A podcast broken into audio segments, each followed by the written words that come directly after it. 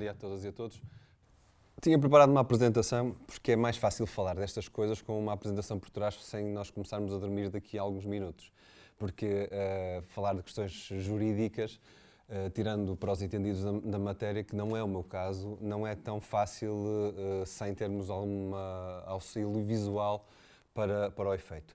Mas tentarei ser o menos chato possível e até deixar mais espaço para nós podermos dialogar, porque o tema do combate à corrupção é um tema que é importante em qualquer democracia, por um lado, e é um tema que, para o Bloco de Esquerda em particular, tem sido um dos aspectos eh, mais relevantes da sua atividade cotidiana. O, o Gabriel Pensador tem, é um rapper brasileiro, tem uma frase que eu acho que é, que é excepcional. Diz ele que as canções que falam de política e corrupção mantêm-se sempre atuais. E este, eh, esta ideia de que há sempre alguém que se está a barbatar de dinheiros públicos com base na sua posição política, seja esta posição política o de alguém eleito, ou seja, a sua posição no espaço do, do, da administração pública, é uma ideia muito uh, alargada na sociedade e ela uh, tem vários efeitos negativos uh, no concreto. os custos da corrupção são tangíveis, há valores a que lhes podemos dar, mas eu antes de ir aos valores começava por aquilo que estava a dizer, que é há um minar das confianças, da, da, da, confiança das pessoas nas instituições, nos relacionamentos das pessoas. E como é óbvio, quando nós não confiamos no Estado, quando nos sentimos defraudados porque não temos aquela cunha, aquele conhecimento e não somos tratados como iguais, estamos a, a sentir que não fazemos parte do mesmo espaço social, da mesma sociedade e que aquilo que é construído não é para nós. Eu vou focar muito a parte da corrupção no que toca ao Estado, é daí que eh, a questão do, do enriquecimento injustificado, enriquecimento ilícito, da ocultação de riqueza, está a ser tratada no âmbito da Assembleia, mas queria referir também que a corrupção não tem só a ver com o Estado. Como nós vimos, por exemplo, no caso do BES, eh, há uma parte da ação do BES eh, e de toda a rede tentacular de Ricardo Salgado que eram casos de corrupção na esfera privada, mas acabaram também depois por ter, naquele caso concreto, uma consequência de dinheiros públicos. Uh, para além de minar a confiança na democracia, nas instituições, há um outro, uma outra realidade. É que nós temos um custo, como eu dizia, que é tangível. O estudo que a Comissão Europeia fez à escala europeia sobre os custos da corrupção indica que em Portugal a corrupção que custa por ano 18 mil milhões de euros. Ora, para nós termos aqui, isto são muitos zeros, para termos uma ordem de grandeza da, do que isto significa, é mais do que todo o orçamento da saúde em Portugal. Isto é, SNS, tudo que o Estado contratualiza a privados, tudo somado é menos do que o custo por ano da corrupção uh, em Portugal. O que mostra a dimensão do problema e como nós temos uh, também, ao atacá-lo, um benefício uh, também aqui monetário que nos interessa alcançar. Os meios da corrupção são conhecidos, quer dizer, desde trocas em dinheiro vivo, desde aquele favor que, de uma mão que lava a outra, desde a existência de testas de ferro, offshores, vistos gold, de pactos de silêncio. Bem, todos nós conhecemos, já vimos, já ouvimos, já lidamos mais de perto, menos de perto, com situações em que isto se materializa nestes termos. E esta preocupação é curiosa que ela uh, não nasceu, o combate à corrupção, o combate à, à necessidade de uh, garantir uma transparência do lado do Estado, dos agentes políticos e dos altos cargos dirigentes, não nasceu logo no início do nosso período democrático.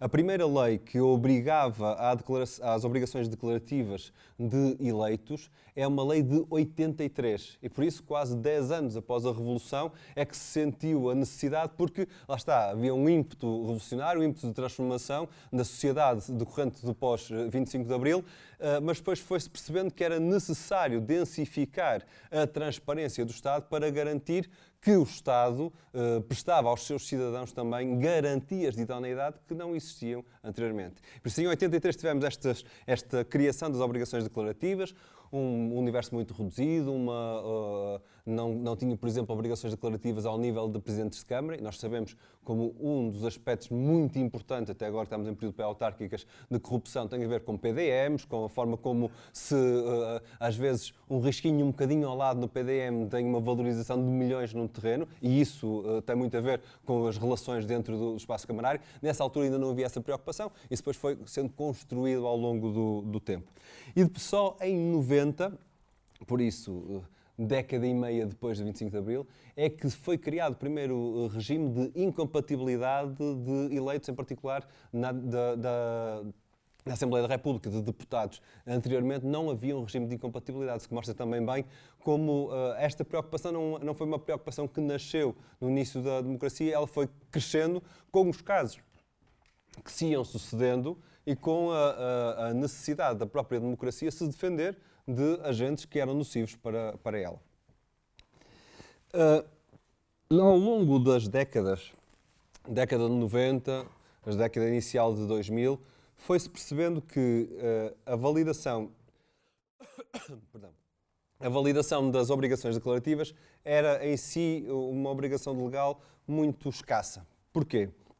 Porque era um documento que se entregava no Tribunal Constitucional, ninguém validava, ninguém validava duas coisas diferentes. Ninguém validava o conteúdo do documento, mas chegou-se a perceber que ninguém validava também se o universo das pessoas estava obrigado a entregar a declaração, se entregava mesmo o documento. Tivemos um caso de um ministro das Finanças que teve anos sem entregar nenhuma declaração e ninguém lhe perguntou nada. Foi depois de ele sair do, do, do, mandato de Ministro das Finanças que alguém perguntou, mas ele entregou alguma vez alguma coisa no Tribunal Constitucional e se descobriu que ele nunca tinha entregue absolutamente nada, não teve qualquer consequência uh, sobre isso.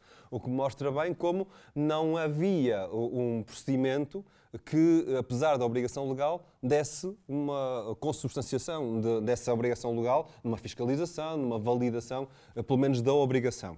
Uh, e o mesmo se passava nas incompatibilidades. E em todos estes casos há aqui um, um problema crescente, que é quando se descobre, há uma acusação generalizada sobre os agentes democráticos.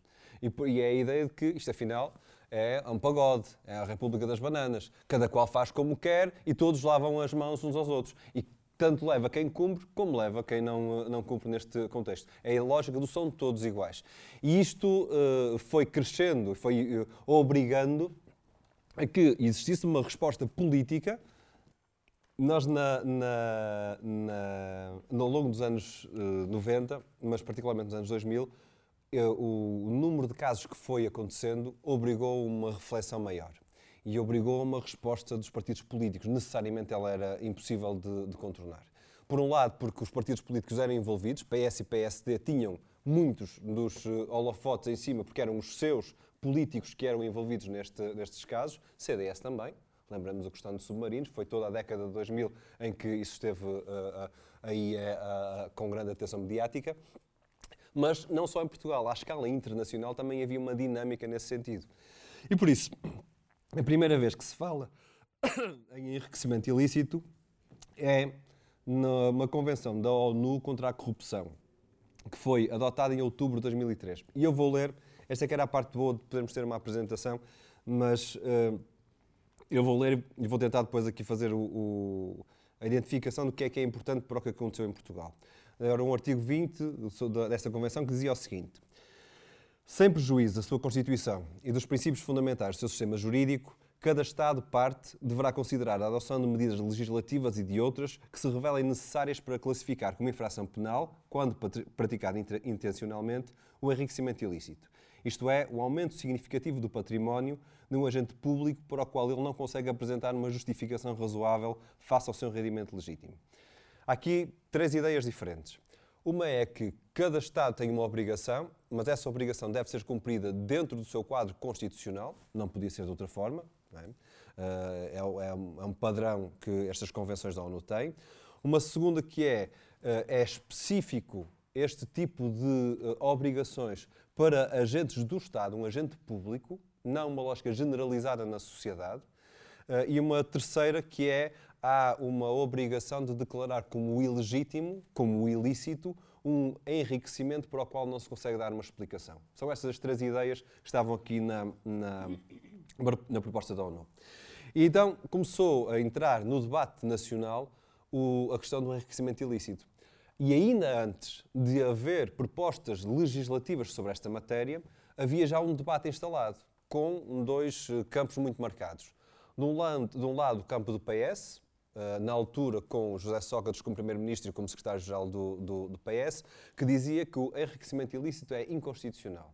É, é impossível colocá-lo na ordem constitucional nacional porque ele viola um conjunto de preceitos e já lá vou uh, a, a, ver quais é, que, quais é que eles são. E um outro campo que dizia, não, é possível, dentro do quadro constitucional, fazer este tipo de legislação. Uh, o Bloco teve, foi dos primeiros partidos, foi o primeiro partido a apresentar uma proposta de, de criminalização do enriquecimento ilícito na Assembleia da República. E tínhamos nesta, nesta nossa proposta, em 2009, que depois foi sendo uh, melhorada em alguns aspectos, em mais, mais pormenores, porque o conteúdo é, é, mais ou menos o mesmo, mas foi melhorada juridicamente ao longo dos anos. Mas tínhamos uma proposta que dizia o seguinte: era uma, havia uma obrigação de declaração de rendimentos e património durante todo o tempo de período de funções e até 5 anos depois das funções cessarem. Uh, posse de bens em desconformidade com estas declarações é em si a prova necessária para demonstrar que houve um enriquecimento ilícito e isto levava uma pena de prisão de 1 a 5 anos. E última consequência, o que fosse considerado enriquecimento ilícito era revertido em favor do Estado. Seja rendimento, seja património, era revertido a favor do Estado. Esta nossa proposta não teve uma aceitação por parte de outros partidos que faziam uma maioria contra o PS neste período em que nós conseguimos legislar. Uh, o PS passou de uma maioria absoluta em 2009, em que até esse momento tinha impedido que qualquer alteração à lei uh, previsse o enriquecimento ilícito. Uh, 2009 a 2011 foi muito marcado por uma indeterminação na oposição, com o PS em maioria em, a maioria relativa, por isso não tinha a maioria dos, dos, deputados, mas também sem entendimentos entre os partidos à direita e os partidos à esquerda para este tópico em concreto. Em 2011, período da Troika, até para responder uh, às pressões que foram feitas de quem dizia não, mas está uma cambada de malandros que estão aqui a privatizar coisas para, para se fazerem os negócios, a direita foi obrigada a vir a jogo com o enriquecimento ilícito e a aprovar uma lei de enriquecimento ilícito. Mas o que foi aprovado na, na Assembleia Obrigado. O foi aprovado na Assembleia foi um bocadinho diferente daquilo que nós vimos que a ONU propunha e daquilo que o Bloco de Esquerda também propunha anteriormente. Uh, foi baseado no projeto de lei PSD e CDS e muito numa visão que o PCP também uh, partilha. E então são três ideias que são as mais relevantes. Uma é a aplicação da, da criminalização do, do enriquecimento ilícito a todos os cidadãos e por isso toda a gente era passível de cometer este crime que era validado em função das suas uh, declarações fiscais, e por isso havia um duplo crime, para além de se identificar fiscalmente uh, e por isso a autoridade tributária poder agir sobre manifestações de riqueza que eram desconformes aos seus rendimentos, coisa que já estava na lei e que ainda está na lei atualmente. Havia o segundo crime, que era o crime de enriquecimento ilícito, uh, que era aplicado a todos os cidadãos e que era agravado no caso de cidadãos que fossem também ou agentes políticos ou funcionários do Estado.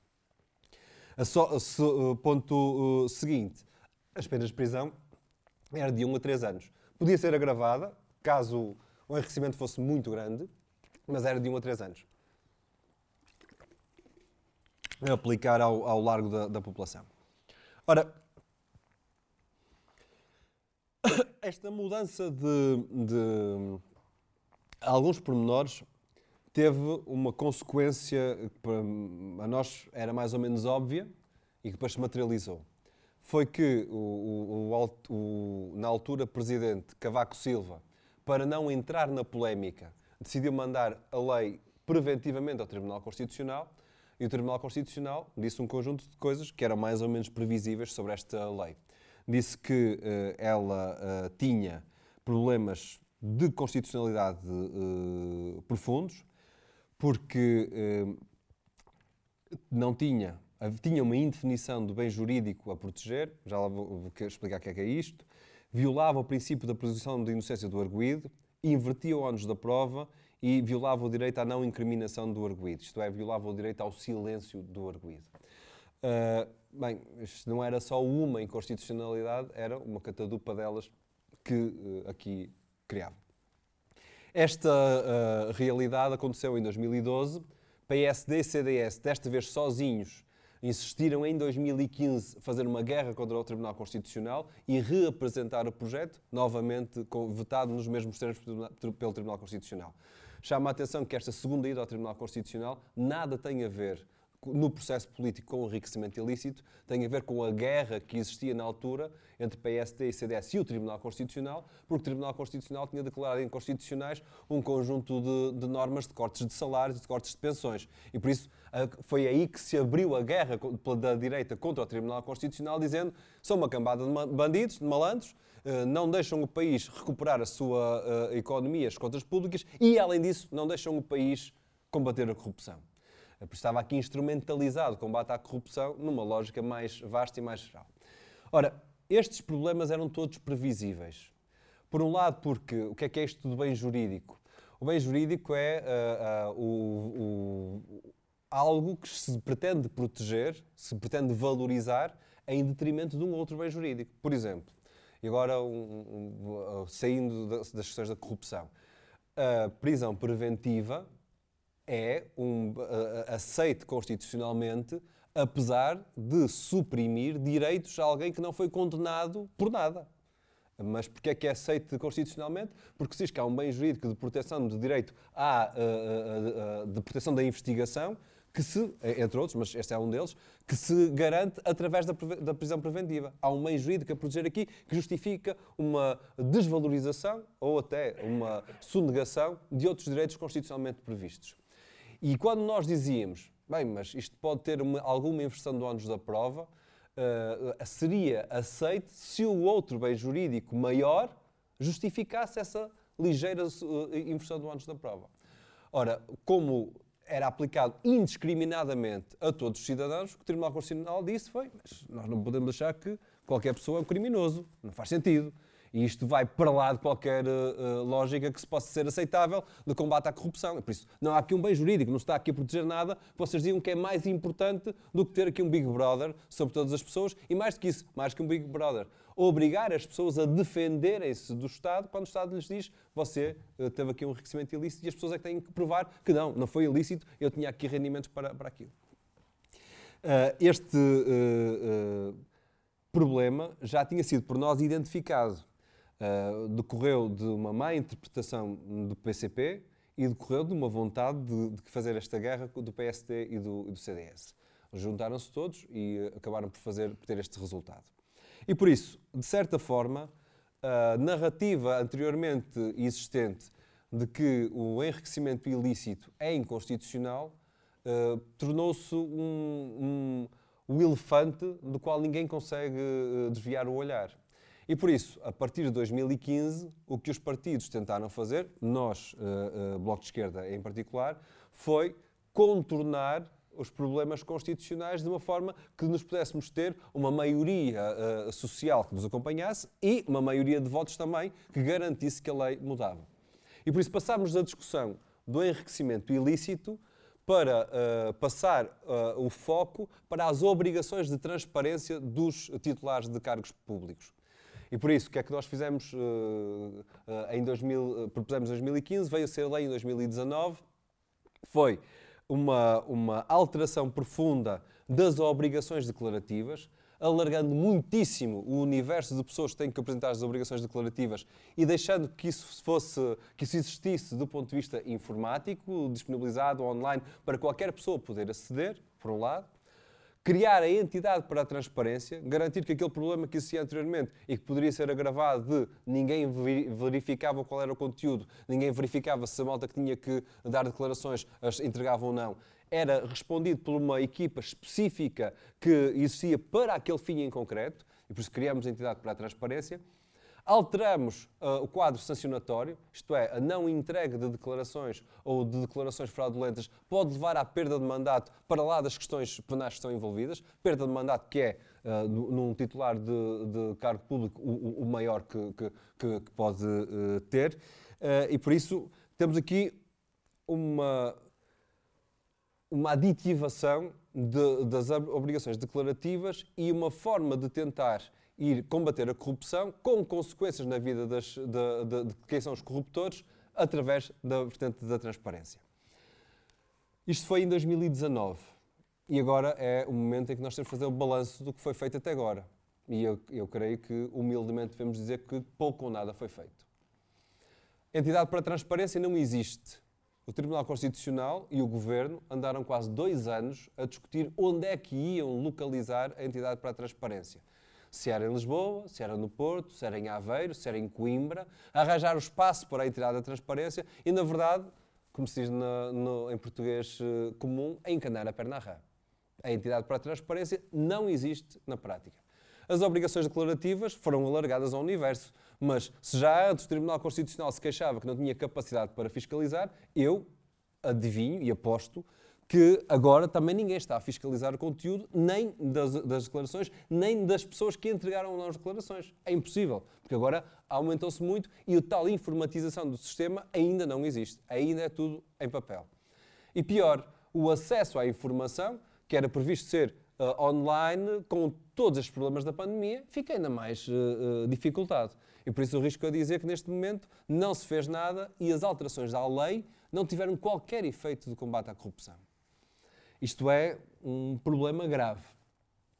Uh, a regra geral, os estudos da corrupção dizem, sobre corrupção dizem que uh, um dos fatores principais de combate à corrupção é a vontade política. E por isso eu creio que nós podemos ter uma das primeiras conclusões neste contexto no que toca à vontade política. Tendo a lei de 2019 ainda não, si, não tendo sido implementada, a Associação Sindical dos Juízes Portugueses disse, mas ela ainda pode ser melhorada e trouxe aqui uma proposta que é interessante. Porque dizia que o, a Associação Sindical dos Portugueses que nós poderíamos fazer uma, um, uns retoques na lei para uh, chegar aos seguintes, uh, aos seguintes uh, objetivos. Obrigar a que as, os incrementos patrimoniais fossem todos declarados nas declarações durante o período de funções ou no momento seguinte, isto é, não é só chegar no início e no fim e dizer o que é que se tinha o que é que se não tinha, é que há uma obrigação legal de qualquer alteração de património, incremento de património, seja também devidamente justificada. Eu, enquanto deputado, vou uh, comprar uma casa, dizer onde é que fui buscar dinheiro para comprar a casa. Bem, estava na minha conta, fiz um empréstimo bancário, uh, é, é, essa a obrigação que passa a, a, a existir. Uh, criminalizar a omissão de declaração uh, desses, uh, dessas alterações patrimoniais, isto é, não é só uma, uh, o crime não se fazer uma declaração, é crime também não se declarar nessas declarações as alterações patrimoniais, os ganhos que eu tive ao longo do, do, do, do mandato, ou nos 5 anos posteriores, nos 3 anos posteriores, e tributação à taxa de 100% dos acréscimos patrimoniais não declarados. E eu ainda antes de avançar mais, queria-vos chamar a atenção para, aquilo que, para aquela que era a proposta inicial do Bloco de Esquerda de 2009, em que estas eram as coisas que nós dizíamos que eram as necessárias. Isto era, declarar tudo e mais alguma coisa ao longo do período de mandato e nos cinco anos posteriores, onde se incluía também as alterações patrimoniais.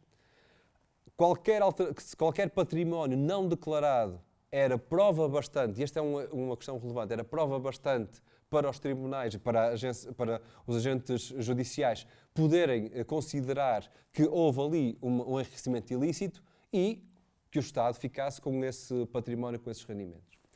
O, o, a Associação Sindical dos Juízes Portugueses aproxima-se muitíssimo disto, porque na verdade é onde nós conseguimos casar uh, as nossas salvaguardas constitucionais do direito, que são importantes no combate à corrupção uh, para qualquer pessoa que se defenda de acusações infundadas.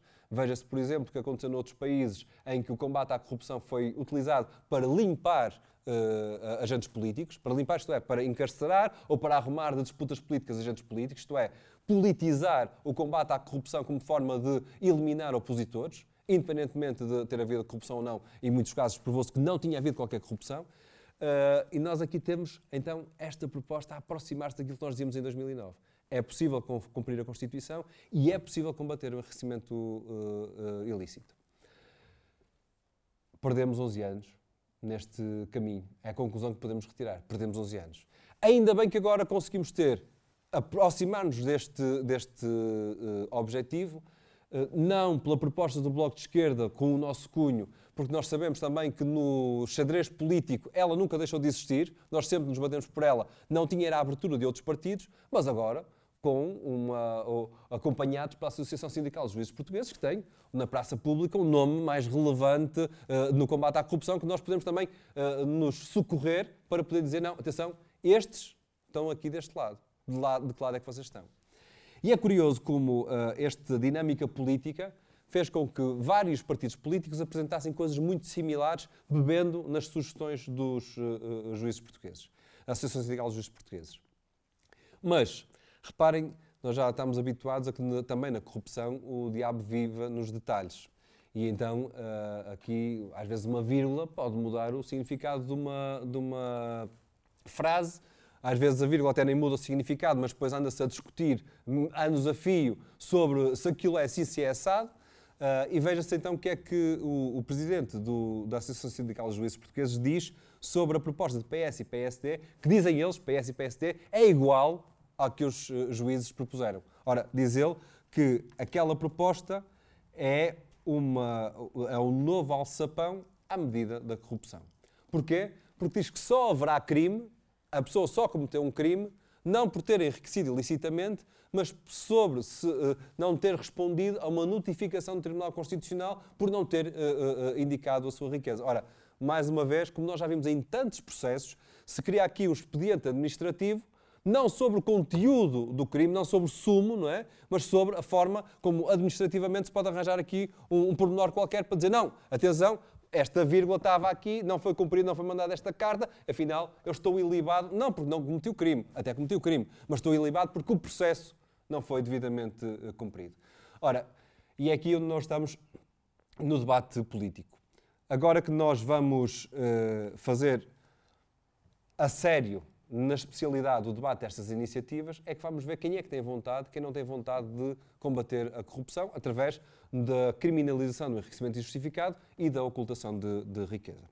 Uh, isto é importante no Portugal de 2021 porque a, a, sensação de degradação da nossa confiança na democracia e no Estado é maior, porque uh, nós precisamos de requalificar a democracia mas também porque vem aí uma nova remessa de fundos comunitários, que, como nós sabemos, é uma das grandes fontes de corrupção do nosso país. E se nós não temos uma legislação que eh, enquadre também a transparência neste contexto, nós vamos estar reféns dos vícios do, do passado. Eu termino com, eh, com uh, algumas outras propostas para lá da questão do, do, da criminalização do enriquecimento justificado, o enriquecimento ilícito e da ocultação de riqueza, mas também dependem do combate à corrupção. E que nós percebemos como elas são todas ligadas é que é necessário reforçar onde o Estado se tem feito cada vez mais pobre na capacidade de, de, contratação pública e de acompanhamento da contratação pública, na capacidade de auditoria interna do próprio Estado, onde o Estado tem, uh, uh, frutos dos diversos cortes, uh, eliminado muita da sua capacidade, Reforçar também os meios humanos e técnicos do Ministério Público, em particular na sua vertente digital. Ainda há, há semanas uh, os procuradores do Ministério Público diziam que não têm ninguém com conhecimentos informáticos na sua, na sua equipa, que mostra bem como num, mundo em que os offshores já não são só espaços virtuais, também trabalham com blockchain, com, com tudo e mais alguma coisa nos, nos meios financeiros internacionais digitais. Sem esse conhecimento não é possível ter uma atuação uh, concreta que tenha consequências, mas depois também acabar com os megaprocessos. Esta lógica que faz com que uh, uh, a justiça demore décadas para depois concluir que prescreveu alguma coisa e não, não chega a conclusão nenhuma sobre os processos. criar as ferramentas de transparência necessárias para que os cidadãos também sejam envolvidos no combate à corrupção. O combate à corrupção deve ser uma atitude também de todos nós e onde todos nós podemos ter acesso à informação e podemos participar e promover uma cultura de prevenção da corrupção. Neste caso concreto, por exemplo, nas escolas, não há nenhum tipo de uh, atenção dedicada a estas matérias, à ética, etc., uh, eh, no que toca a, a, a, nós termos depois cidadãos mais conscientes das suas obrigações no futuro e dos seus direitos também no, no futuro. Termino com dois uh, ditados populares sobre estas matérias. Um, de um lado, que é o quem não deve não teme, e por isso quem está no Estado deve ter obrigações de transparência, porque está defender uma causa pública e persegue umas exigências de transparência que uh, os cidadãos e cidadãs lhe podem e devem exigir, e por outro lado aquela coisa que é batida, que é quem cabritos não, vende e cabras não tem, de algum lado lhe vem.